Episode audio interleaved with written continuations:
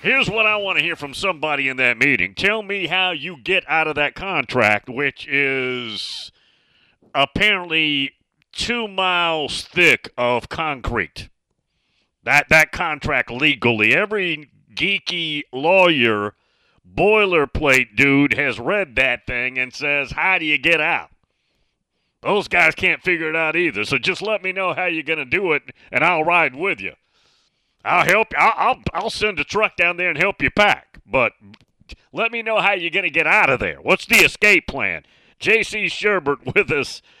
JC, I know we're here to talk Carolina and some other stuff, but what, what's the escape plan? How are you going to get out of there if you're Clemson and Florida State?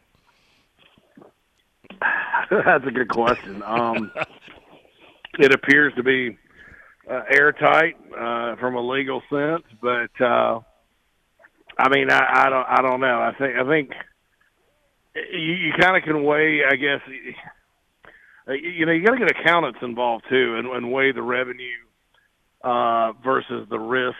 Um, and then I think you got to litigate the heck out of it and hope they settle. You know, right. I, you know, other than that, yeah, without being a lawyer, I think I probably miss my calling some days.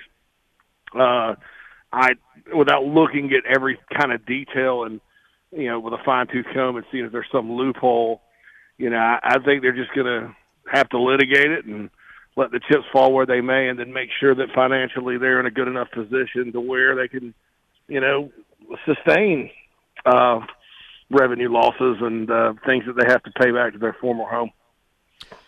South Carolina, what's the overall return? What's the feeling here? How did they do? Uh, most game fans feel pretty good. I mean, it, it's been a weird cycle, Bill, because for the first time in 20 years since I've been doing this, sign day felt very anticlimactic. It felt like nobody was really talking about the high school element of it.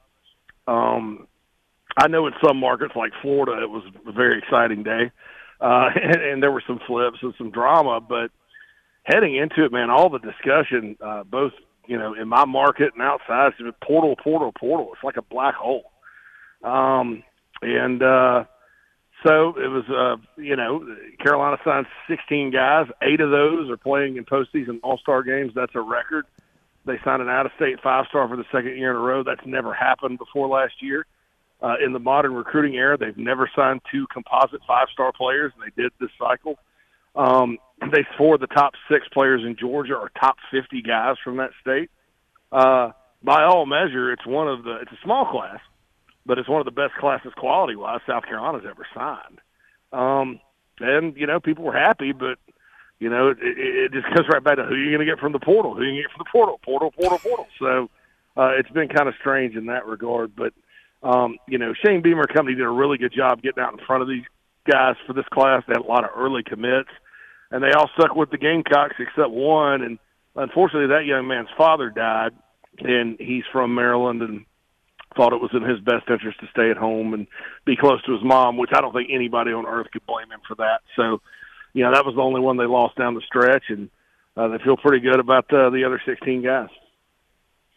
What's going on, if anything, now in the portal with a quarterback? We know they flirted with A.J. Swann. Uh, AJ Swann actually committed twice, uh, and um, and uh, apparently, I guess one of his parents, I guess his mom, wanted him at LSU, and I, I don't know what connection she had. They're from Woodstock, Georgia, so I don't, I don't know what connection they had to LSU. But if you think about it, AJ probably, if you look at him as a quarterback, and I think he's a talented guy, he's probably closer to Garrett Nussmeier than he is to LaNorris Sellers.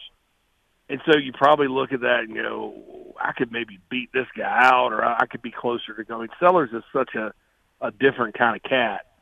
You know, you have to think maybe playing time uh, if, if you're going to go in there and compete. You know, it's probably better to compete against someone that's similar to you than competing against somebody that's totally different. So um, I, I, I get it, and uh, that would have been the ideal guy. Uh, so now they're kind of in the same boat as Auburn. Uh, Auburn didn't want to didn't want to Hugh Freeze didn't want to come off of Payton Thorne, so they're going to have to go find some depth and South Carolina's going to have to find some depth. And Dowell Loggains, who's coached in the NFL for 20 years, and you know those NFL guys, they'll find quarterbacks everywhere. So uh, his ability to go out and cast a wide net and evaluate and find some depth is going to be put to the test at the college level. Was there any kind of flirtation with KJ Jefferson? No, it was. Uh, oh, now, I'll, I'll back up because I, I don't want it to sound like I'm refuting what Brad Crawford at 24/7 had reported.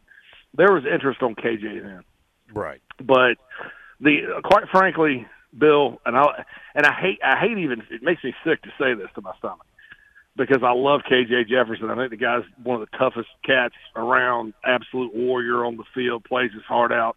I love everything about him, but skill set wise, he he's not going to beat out LaNorris Sellers. So, and then there's the NIL number.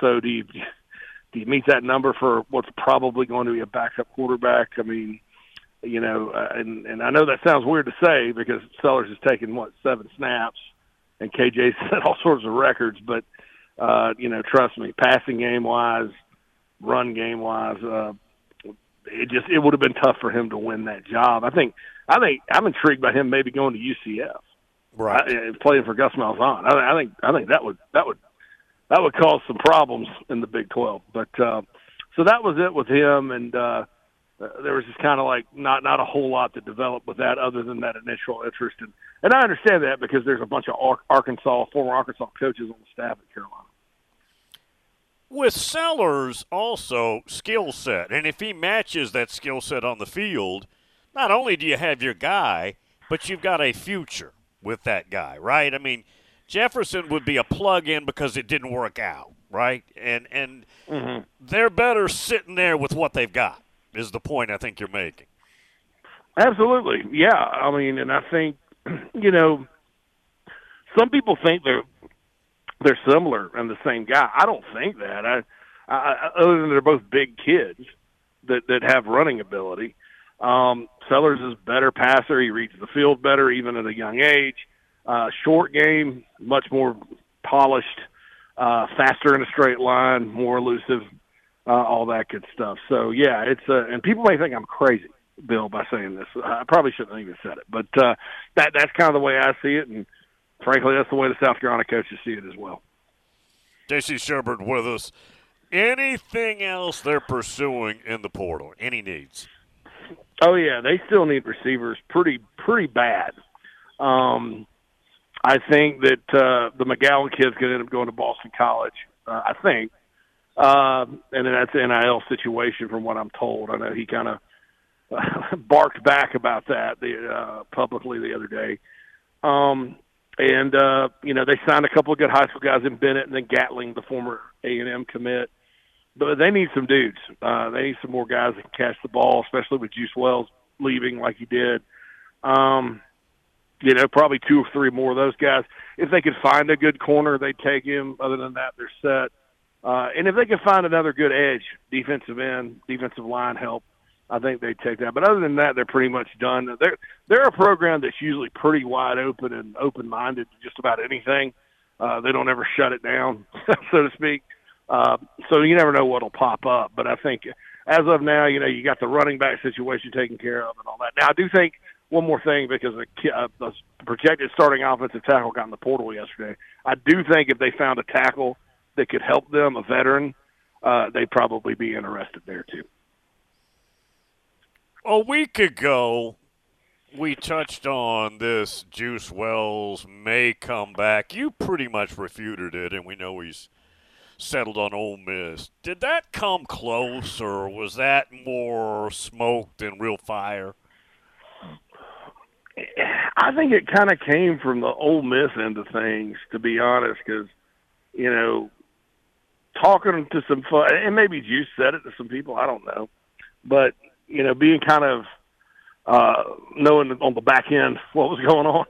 Uh, you know, I was told straight up on Friday, uh, and that was after it kind of got out that he definitely was going to go to Ole Miss. You know, that it was never going to happen.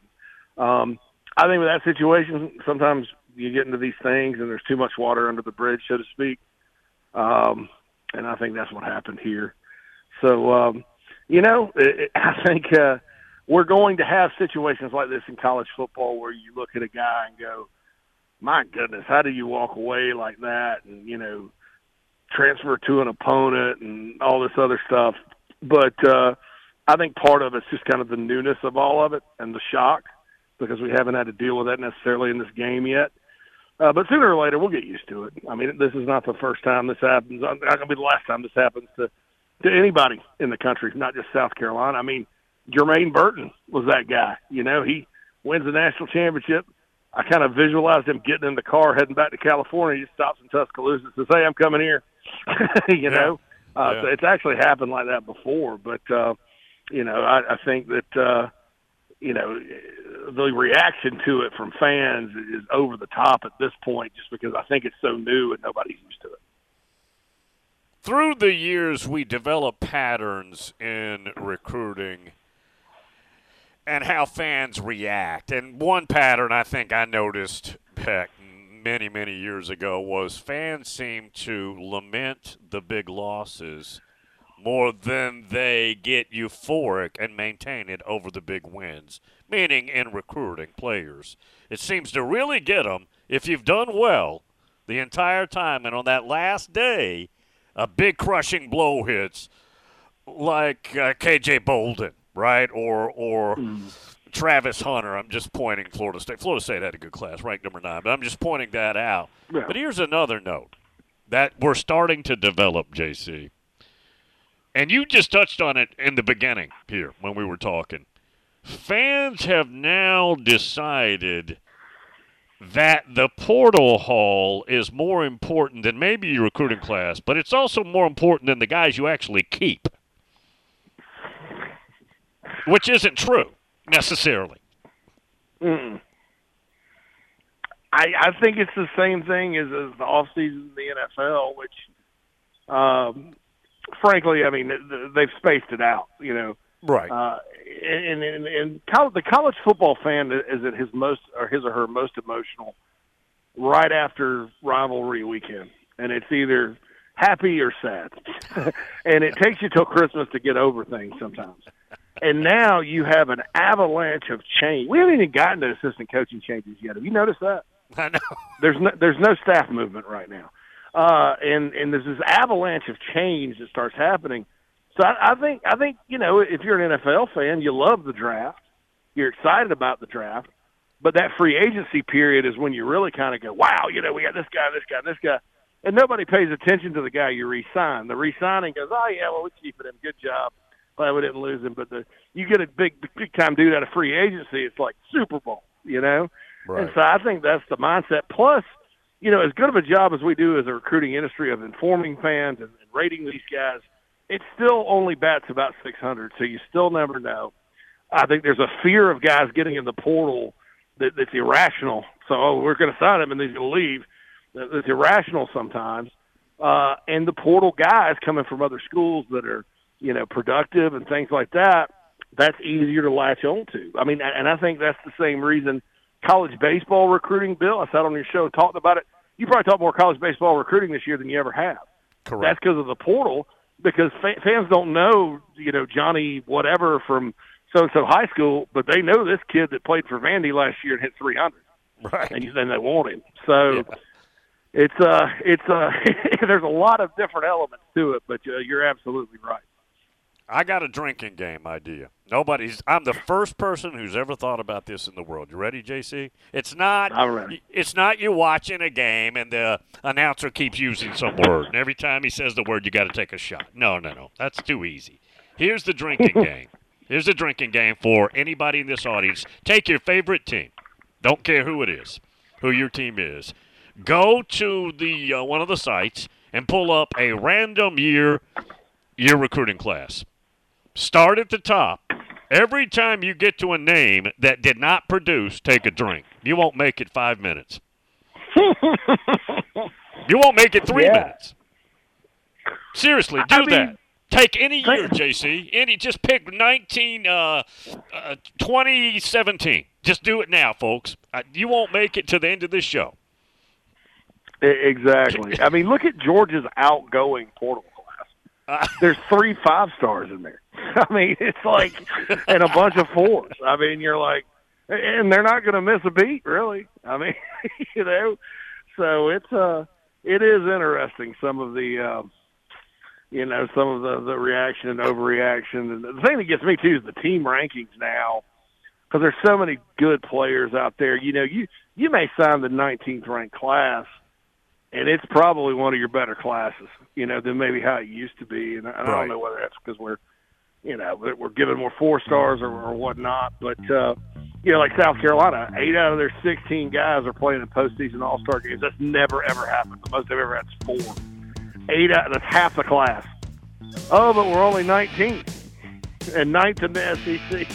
Like, okay, well, you know, okay, it's a smaller class. So what? You know, but that's uh, that's kind of how people people look at it these days. By the way, I want to be on record. I'm not suggesting somebody try that drinking game. That'd be dangerous. Don't do it. yeah, don't, yeah. don't do that. That's not good for you.